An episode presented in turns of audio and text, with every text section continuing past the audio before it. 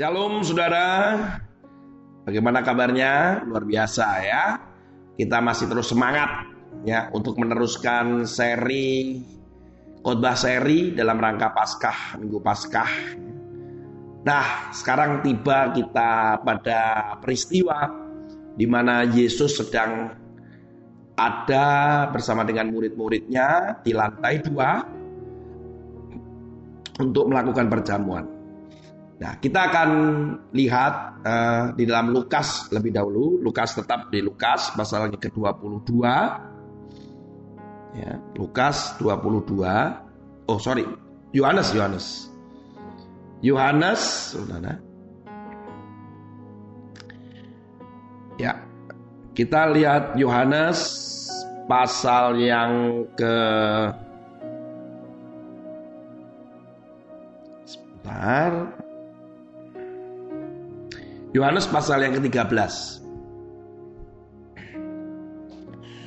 Yohanes pasal yang ke-13 ayat yang pertama. Sementara itu sebelum hari raya Paskah mulai Yesus telah tahu bahwa saatnya sudah tiba untuk beralih dari dunia ini kepada Bapa. Sama seperti ia senantiasa mengasihi murid-muridnya. Demikianlah sekarang ia mengasihi mereka sampai kepada kesudahannya.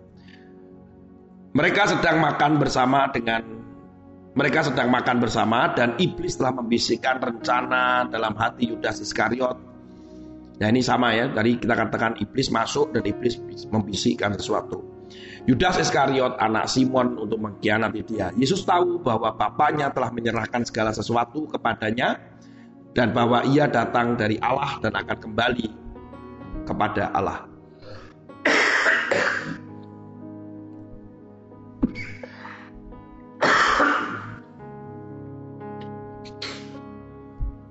Lalu bangunlah Yesus dan menanggalkan jubahnya. Ia mengambil sehelai kain lenan, mengikatkannya pada pinggangnya.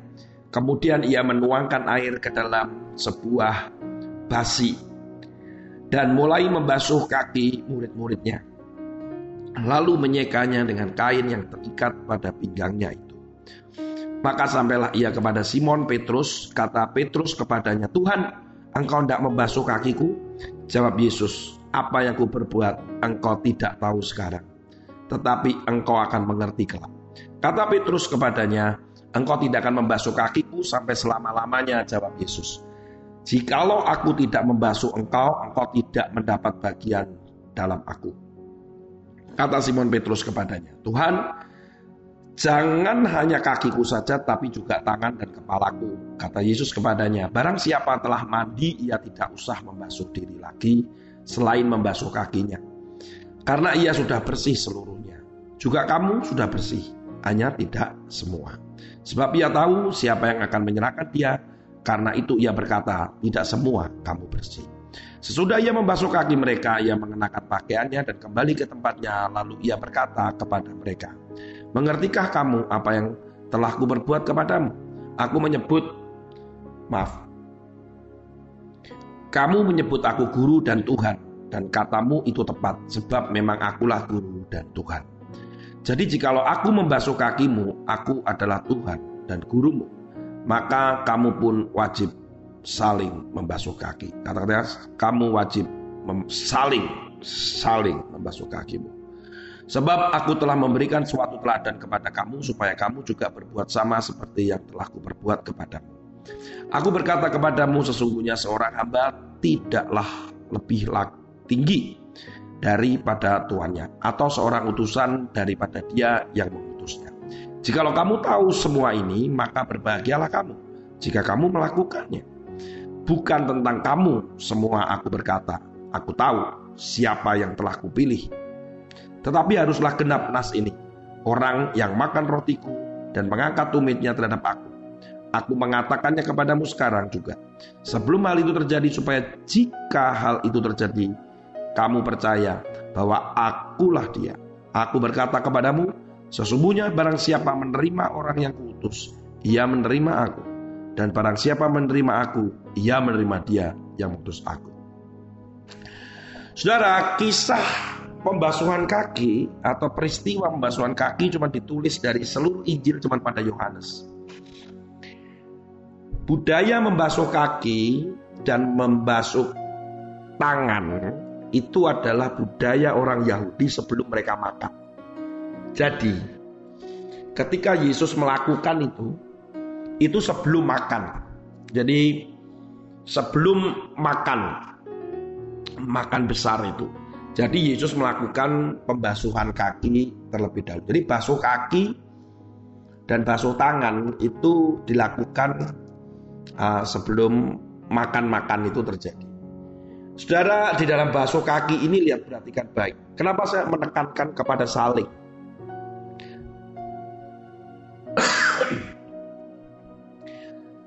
saling itu berarti di antara kita.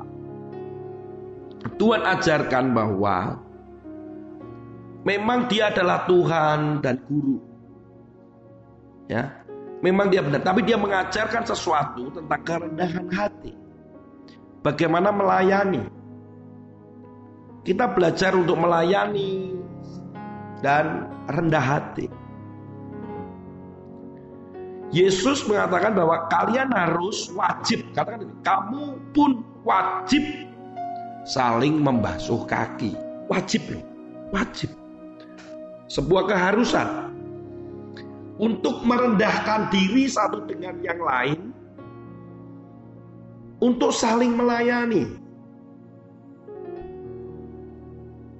Banyak arti dalam pembasuhan kaki, tapi saya mau penekanan di sini. Tapi parahnya, parahnya, parahnya. Saya juga heran kenapa murid-murid Yesus itu kok nggak ngeh nggak ngeh itu nggak ngerti.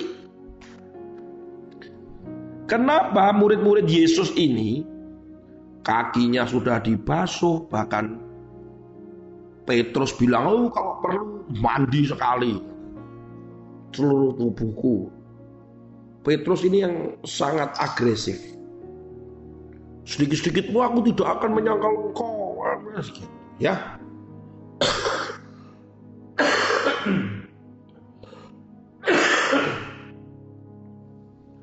Saya akan tidak membahas masalah Petrus penyangkalan itu di waktu mereka makan. Nanti ada sendiri. Tapi lihat mereka ini sudah diajarkan untuk rendah hati, saling melayani. Bahkan Yesus sendiri melakukan. Yesus juga pernah berkata dia mengajarkan siapa yang ingin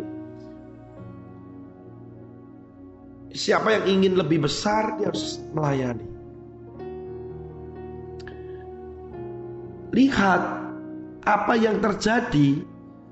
Padahal baru saja di momen yang masih di dalam kurun momen itu. Yang cukup luar biasa adalah itu adalah Lukas pasal yang ke-22 ayat 24. Lukas pasal yang ke 22 ayat yang ke-24.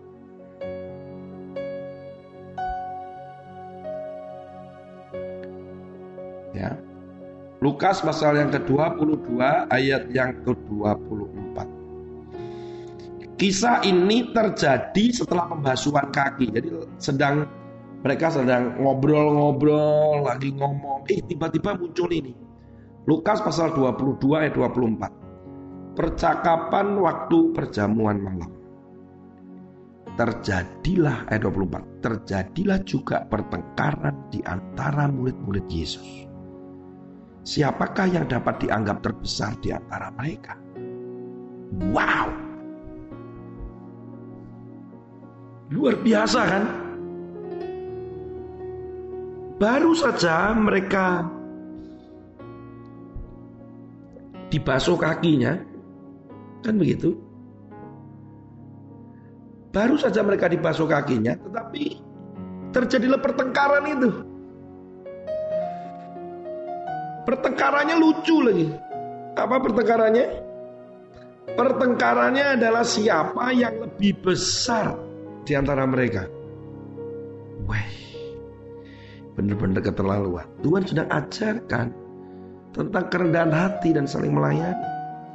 Tetapi setelah itu terjadi pertengkaran di antara mereka, siapa yang paling terbesar di antara mereka?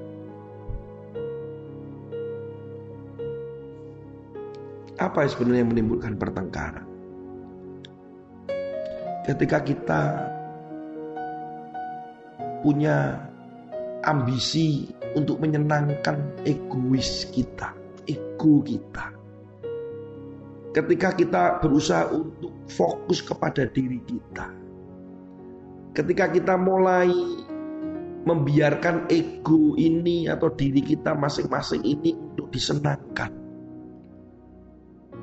Bayangkan siapa yang terbesar, apa resikonya untuk terbesar? Kalau terbesar berarti akan mendapatkan fasilitas. Kalau terbesar akan mendapatkan teman banyak. Kalau terbesar akan mendapatkan berkat lebih banyak. Lihat, semua ketika itu mulai mementingkan diri sendiri, diawali dengan cinta akan uang itu karena itu juga akan berusaha memuaskan diri kita, maka masih terjadi perpecahan. Makanya Tuhan pernah berbicara bahwa akar dari kejahatan itu adalah cinta akan uang. Itu bisa terjadi pertengkaran. Pernah nggak kita ngalamin pertengkaran dengan orang lain? Ayo kita tarik garis ke belakang. Kenapa sih kok bertengkar? Kita sedang mempertahankan ego kita. Kenapa sih kita bertengkar? Karena merasa kita yang paling benar, mereka salah. Itu sedang mempertahankan ego. Kenapa sih kita bertengkar? Karena saya akan mendapatkan manfaat kalau saya menang. Kenapa sih kita bertengkar? Karena dia sudah melukai hati saya. Kenapa sih kau bertengkar? Ini tidak adil. Kenapa sih bertengkar? Dia sudah mengkhianati saya. Ada begitu banyak pertengkaran tapi ujungnya adalah awalnya akarnya adalah mencintai diri kita itu ego kita. Padahal Yesus baru saja berkata dan mempraktekkan saling melayani dalam kerendahan hati. Saudara, ayo kita belajar sesuatu. Kalau kita sedang mengalami pertengkaran, diam, introspeksi, Tuhan, kenapa kok saya bisa bertengkar? Dengan suami, dengan istri, anak-anak, dengan pemimpinmu, rekan kerja, rekan pelayanan. Kenapa ya? Apakah masih ada luka? Jangan sampai ada pertengkaran. Ini memalukan sekali, pertengkaran di meja makan. Sementara di situ disaksikan oleh murid yang lain dan Yesus sendiri. Saudara kasih dalam Tuhan, Mari kita belajar untuk tetap rendah hati. Saling melayani. Tuhan katakan wajib saling. Menganggap orang lain lebih penting dari saudara. Tuhan Yesus memberkati. Shalom. Is it friends home? Stay home. Stay home. Have to stay home.